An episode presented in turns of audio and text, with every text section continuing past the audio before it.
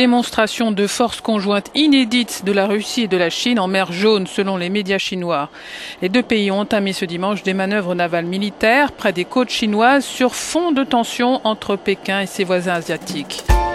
Nous sommes en 2012. Sur Euronews, on entend les marines chinoises et russes faire des ronds dans l'eau pour montrer leur force, mais aussi la conjonction de leurs intérêts contre les ambitions de l'Amérique dans la région. Une démonstration de force qui en appellera d'autres comme ici en 2018. Plus de 10 000 officiers et soldats ont participé jeudi à la plus large revue militaire navale jamais menée par la Chine. Le président chinois Xi Jinping a mené l'inspection d'une flotte navale en mer de Chine méridionale.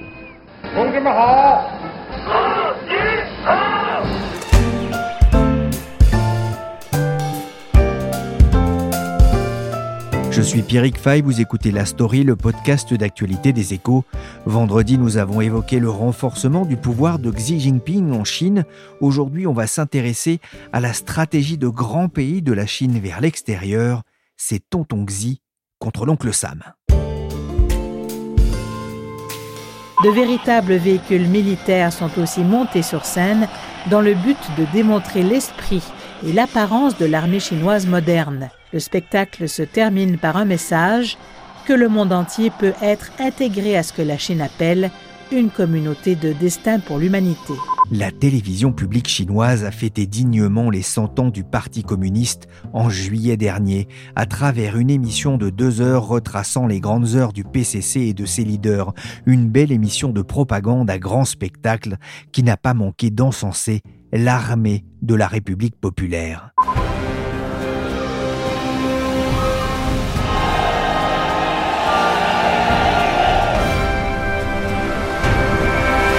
Chine ne fait plus profil bas.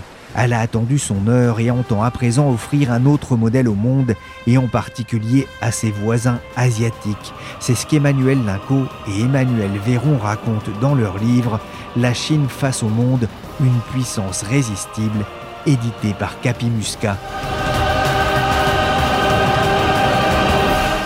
Bonjour Emmanuel Linco. Bonjour. Bonjour Emmanuel Véron. Bonjour. Ensemble, on parlait de la façon dont le président Xi Jinping a assis son pouvoir sur le parti et sur la société chinoise avec une nouvelle forme de contrat social. Emmanuel Linco, la mainmise de Xi sur le parti communiste chinois passe-t-elle aussi par une réaffirmation de la puissance chinoise à l'étranger? La Chine, là aussi, s'en a donné les moyens euh, d'un point de vue militaire, euh, mais aussi d'un point de vue diplomatique, bien sûr. C'est d'ailleurs la thèse de notre livre que de rappeler, et, la Covid-19 nous l'a montré, que pratiquement toutes les instances internationales, par exemple de l'ONU, ont été au fil des années subrepticement sinisées, c'est-à-dire que on a des directeurs qui sont des hauts fonctionnaires chinois ou des hommes liges, et notamment euh, le directeur de l'OMS, un Éthiopien, qui manifestement, par complaisance vis-à-vis des autorités chinoises, n'a pas informé suffisamment à temps de la dangerosité même de cette euh, pandémie. Et puis, last but not least, euh, diplomatiquement toujours, la Chine a créé depuis ces 20 dernières années de nouvelles institutions internationales qui créent et qui sont appelées à créer une alternative au système euh, international tel que défini par les Occidentaux depuis l'après-guerre. Alors, ce sont les BRICS, bien sûr. C'est surtout l'organisation d'opération de Shanghai, qui est quand même à ce jour la la deuxième plus grande organisation après l'ONU. Ce sont aussi des outils euh, de gouvernance bancaire, etc. Bref, la Chine clairement apparaît comme, euh, oui, je le disais, une alternative, y compris pour nombre de pays du Sud. Sauf que là, il y a un couac, précisément, c'est que la Covid a été un moment révélateur, y compris dans les pays du Sud, pour dire, bon, euh, certes, ce développement économique autoritaire de la Chine pourrait être un, un modèle, mais en même temps, la Chine euh, n'est plus vraiment ce que l'on croyait, c'est-à-dire une puissance hégémonique et donc par la même dangereuse. La preuve par l'Inde qui, euh, en pleine Covid, a été euh, à plusieurs reprises confrontée à des attaques sur sa propre frontière, notamment à la hauteur du Ladakh, sans compter évidemment des réactions de pays africains qui ont découvert un autre visage beaucoup plus agressif que celui de la Chine. Et je dirais que ce déclic est aussi, bien sûr, celui de l'Occident et des États-Unis. Alors évidemment, Donald Trump n'y est pas tout à fait étranger en, accablant la Chine d'avoir été de fait à l'origine de cette pandémie. Il faut bien imaginer qu'aux États-Unis, la Covid-19, c'est un deuxième Pearl Harbor. L'économie en a été secouée et désormais, que vous soyez républicain ou démocrate, l'ennemi, c'est la Chine. Et on le voit par rapport à l'affaire précisément des sous-marins. Hein. C'est-à-dire qu'il y a une radicalisation dont on n'a pas vraiment idée côté français. Et ça, c'est un enjeu évidemment extrêmement important parce que nous risquons d'être euh, confrontés évidemment, euh, bah, euh, pourquoi pas, ou conduits, pourquoi pas, vers la guerre. Plusieurs morts côté indien, un bilan incertain côté chinois, conséquence d'un accrochage militaire violent dans la région montagneuse du Ladakh, à la frontière entre les deux puissances. Le premier affrontement meurtrier en 45 ans entre ces deux pays de plus d'un milliard d'habitants, chacun se renvoyant la responsabilité.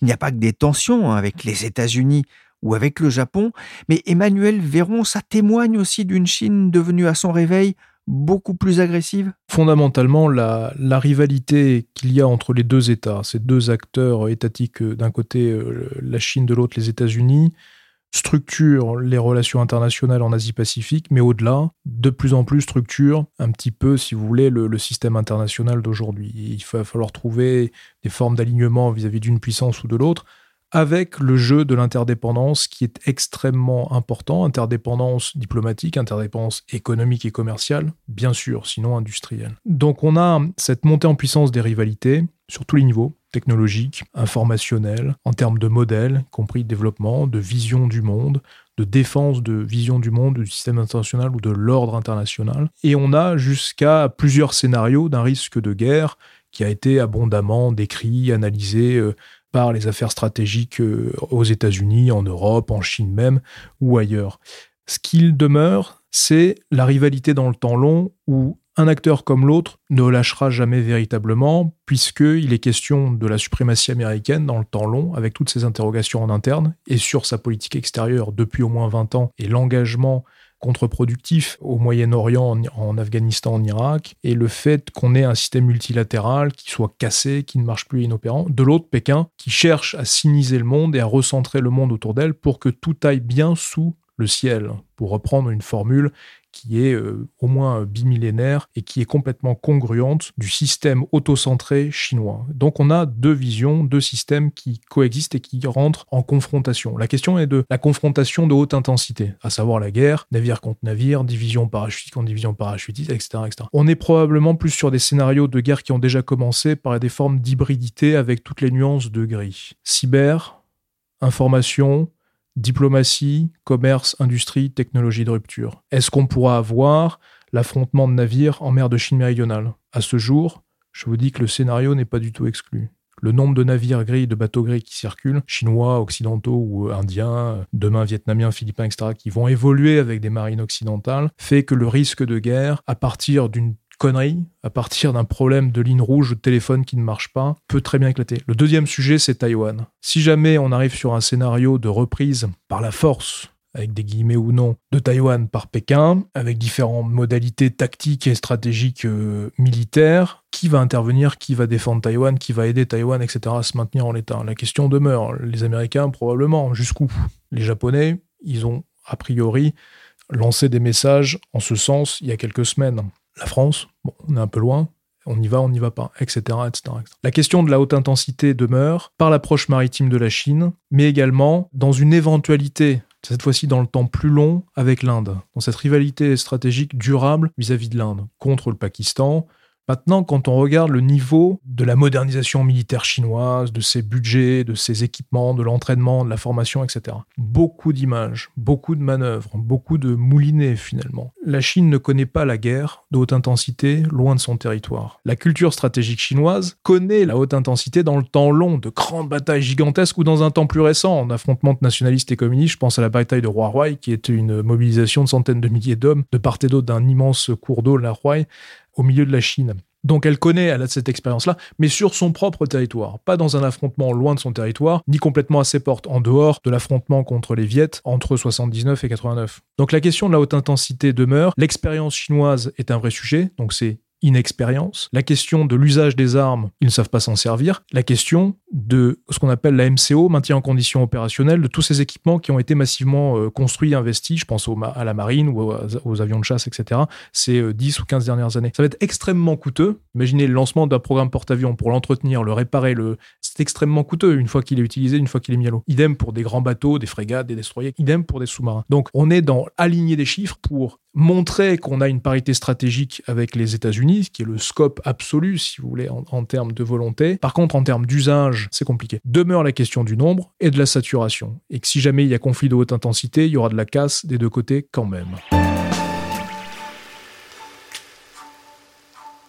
Je me pose une question, euh, notamment en repensant au pacte AUKUS entre l'Australie et les États-Unis. Est-ce que finalement les États-Unis n'ont pas fait une erreur en laissant la France et l'Europe de côté pour ce qui concerne l'histoire des sous-marins, on a été naïf. Vous savez ce que disait De Gaulle, hein, euh, la France euh, n'a pas d'amis, elle n'a que des intérêts. On a été naïf parce que on, le saura très certainement quand Le Drian dit que euh, on nous a adressé un coup de poignard dans le dos, c'est bel et bien vrai, c'est-à-dire qu'on n'a pas été informé et nos services de renseignement n'ont pas fait le job pour savoir ce qui se tramait précisément dans notre dos. Ça montre par ailleurs une autre chose, c'est que ce projet indo-pacifique euh, dans lequel, il faut bien le dire, Emmanuel Macron euh, a sauté à pieds joints en rappelant notamment euh, au mois de juillet dernier, lors de son voyage en Polynésie française, que la France y souscrivait pleinement, c'est peut-être un peu trop hâtif et imprudent parce que précisément ce projet indo-pacifique tel que le conçoivent les Britanniques, les Australiens et les Américains, euh, c'est un projet confrontationnel. Voulons-nous être embarqués dans une histoire qui en définitive n'est pas vraiment la nôtre? C'est la vraie question. Et quelque part, c'est un mal pour un bien, cette dénonciation justement du contrat extrêmement brutal de la part des Australiens, parce que cela va nous forcer,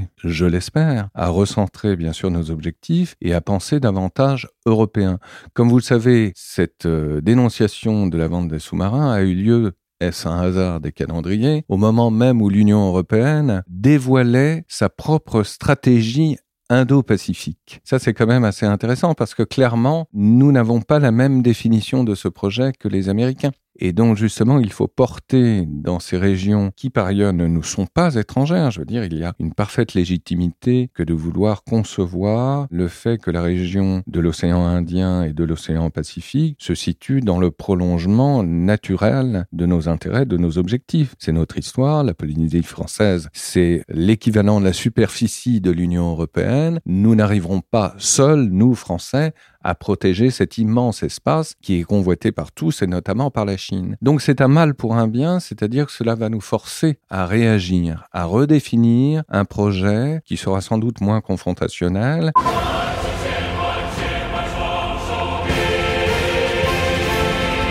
Il y a quelques jours, l'IRSEM, l'Institut de recherche stratégique de l'école militaire, a publié une étude remarquée sur la façon dont la Chine exerçait son influence sur le monde. On y parle d'un programme systématique d'infiltration, d'intoxication et d'intimidation. C'est la stratégie des trois guerres, guerre psychologique, guerre de l'opinion publique et guerre juridique, notamment en prenant position dans de multiples institutions internationales. Du sharp power plutôt que du soft power, avec une volonté d'isoler Washington écrivent les auteurs du livre. Heureusement, il n'est pas encore question de bruit de bottes, mais Emmanuel Véron, on est déjà rentré dans une logique de confrontation et d'influence sur le monde? La Chine, malgré tout, redoute véritablement la guerre et la haute intensité parce qu'elle n'est pas à un degré suffisant d'expérimentation, d'expérience, et donc vis-à-vis des Occidentaux qui ont, eux, l'expérience de la haute intensité, malgré des opinions euh, qui sont assez défavorables et fatiguées, parce que ça coûte cher en vie humaine, en économie euh, matérielle pure, on est face, si vous voulez, à, deux modèles là aussi euh, humains dans la perception de, la guerre, dans la perception de l'idée de, de bruit de botte. Pour autant, il y a une frange dans le système politique chinois qui lui est assez va-t-en-guerre vis-à-vis notamment de ses approches maritimes. Je pense à Taïwan, je pense à la mer de Chine méridionale et je pense à des logiques plutôt continentales euh, en vis-à-vis de l'Inde, voire euh, d'autres sujets en direction de l'Asie du Sud-Est, quitte à avoir cette expérience de la projection, soit par la mer, soit par des postes avancés et de relais tactiques comme dans la Corne de l'Afrique avec Djibouti, etc. Je crois que ce qu'il faut regarder, c'est la complémentarité aujourd'hui en matière de bruit de botte ou pas, et cette capacité à mobiliser la Russie ponctuellement sur différents sujets. On n'en est pas encore à un affichage sur différents théâtres de troupes chinoises coopérant avec des troupes euh, russes. Je veux dire par là une division Wagner à la chinoise qui coopérait euh, et qui agirait sur le territoire africain ou je ne sais pas où. On n'en est pas encore là. Par contre, on a manifestement un degré de coopération qui est de plus en plus avancé et d'échange qui est de plus en plus avancé, y compris dans certains domaines civils. Je le répète, nous ne cherchons pas une nouvelle guerre froide ou un monde divisé en blocs. Les États-Unis sont prêts à travailler avec toute nation qui s'engage et recherche une résolution pacifique pour partager les défis, même si nous avons d'intenses désaccords dans d'autres domaines. Faut-il croire Joe Biden quand il dit qu'il ne souhaite pas une nouvelle guerre froide? On n'est plus dans la guerre froide. Ça, c'est un piège, justement, sémantique. Parce que la guerre froide, quelque part, c'était simple. C'est-à-dire que vous aviez deux mondes, et puis il n'y avait pas d'interdépendance économique. Vous n'aviez pas d'investisseurs, ou, presque français qui investissaient en Union soviétique, non plus que la réciproque. L'interdépendance économique est telle qu'on est dans autre chose. Et donc, c'est important de trouver justement d'autres termes pour désigner d'autres réalités. Et euh, la preuve, c'est que lorsque les Américains et les Japonais, en pleine Covid, ont dit euh, maintenant, euh, il faut commencer le, découplage économique, donc rapatrier nos secteurs d'activité les plus stratégiques. Quand on sait, par exemple, que 80% du paracétamol dans le monde est fabriqué en Chine, ça vous laisse pantois, c'est clair. Hein C'est-à-dire, donc, on est vulnérable. Et donc, comment lutter contre cette vulnérabilité? Le découplage industriel, c'est compliqué. Le risque, si vous voulez, c'est la tension et l'écart de plus en plus grand, à mes yeux, entre les enjeux économiques d'une part et les enjeux stratégiques de l'autre. C'est ça le véritable découplage. Et quelque part, c'est pas une situation historique aussi inédite qu'on le dit. C'est-à-dire qu'en 1913, jamais il n'y eut autant d'échanges économiques entre la France, la Grande-Bretagne et l'Allemagne. Et pourtant, quelques mois plus tard, il y a eu la guerre. Et souvent, la guerre, on le sait bien, est provoquée par un tiers et généralement par un petit pays. Alors Taïwan euh, est un exemple tout à fait pertinent de ce point de vue-là euh, dans les scénarios les, les pires. Bon, donc c'est ce découplage stratégique d'une part industrielle de l'autre qui est de plus en plus euh, délicat à gérer. On le voit bien.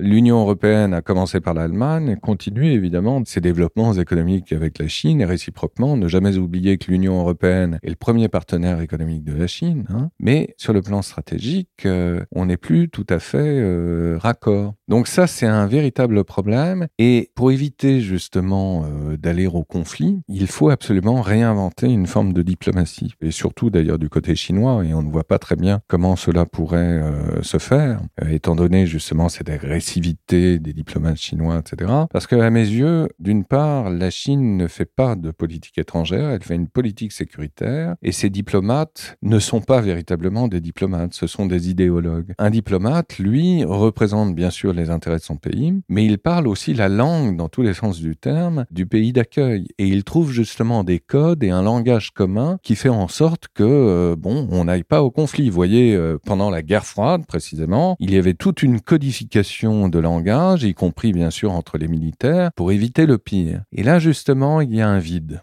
Il y a une lacune qui est de plus en plus dommageable. Et pour des universitaires, euh, notamment comme nous, en tout cas c'est ce que je crois profondément, il faut travailler et tabler sur le temps long précisément, c'est-à-dire bien imaginer que lorsque l'on parle de la Chine, ce n'est pas que le Parti communiste précisément, que le Parti communiste par définition sera éphémère, Xi Jinping davantage encore, et donc il faut parier sur les relations avec la Chine, hein, c'est-à-dire la Chine éternelle. C'est ça qui est important. Et de ce point de vue-là, ne jamais sous-estimer les ressources précisément d'intelligence, de résilience, de résistance même du peuple chinois. Emmanuel Véron, Emmanuel Linco, vous écrivez La Chine est prédatrice par la nature même de son régime. Elle est perçue désormais comme une puissance hégémonique dangereuse pour la stabilité du monde. Vous êtes sinologue, Vous ne craignez pas qu'on vous taxe de sinophobe? Sinophobe, je crois pas, non. Simplement, on est sur un regard relativement froid et analytique sur le système politique d'aujourd'hui, sur ce qu'il incarne et ce qu'il projette pour durer dans le temps, ce qui n'est pas euh, complètement gagné, si vous voulez. Ce qui est important, euh, c'est euh, malgré la tension qui monte de part et d'autre côté chinois et, occidental, de davantage de méfiance vis-à-vis des différentes formes d'influence et d'ingérence que l'on fait découvrir, mais en fait que l'on connaît depuis plus de trois décennies et qui se sont renforcées avec le temps. C'est l'importance de garder des canaux de communication avec ce pays. C'est ce qu'évoquait Emmanuel Linco à l'instant sur euh, penser la Chine dans le temps long et le va-et-vient, les flux et les reflux des différentes formes euh, politiques et de cette géographie chinoise euh, dans l'histoire longue. Garder des canaux de communication avec la Chine, c'est important, c'est un pôle de civilisation important dans le monde et on ne peut pas le laisser se couper du reste du monde lui-même, puisque c'est ce que le régime est en train de faire, hein, de se disloquer cette matrice chinoise du reste du monde. Donc garder des canaux de communication et essayer de retrouver une forme de l'esthétique chinoise à travers les arts et c'est bien par ça qu'on peut rentrer dans la Chine, à travers les arts, la calligraphie, le langage lui-même, cette immense langue, compliquée, complexe, euh, difficile. Bien évidemment la littérature et la peinture, sans parler des arts martiaux. Je souscris totalement à ce que dit Emmanuel Véron. J'irais même beaucoup plus loin et pour être ironique, loin d'être sinophobe, j'aime tellement la Chine que je préfère qu'il y en ait deux, et notamment Taïwan. Merci Emmanuel Linco et Emmanuel Véron, auteurs de La Chine face au monde, une puissance résistible. Cette émission a été réalisée par Willy Gann, chargé de production et d'édition Michel Varnet. Vous pouvez retrouver la story sur toutes les plateformes de téléchargement et de streaming de podcasts. N'hésitez pas à vous abonner pour ne manquer aucun épisode.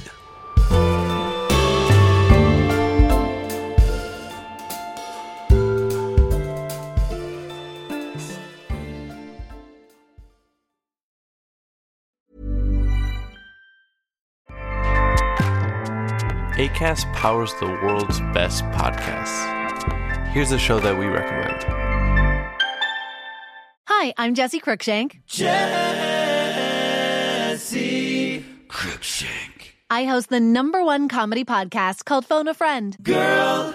Let's phone a friend. Not only do I break down the biggest stories in pop culture with guests like Dan Levy and members of InSync, I do it with my own personal boy band singing jingles throughout. Because it's my show. It's your show, girl. New episodes of Phone a Friend. Yeah. Drop Thursdays wherever you get your podcasts. So work it, girl. Yeah, work it. Okay, that's enough. ACAST helps creators launch, grow, and monetize their podcasts everywhere. ACAST.com.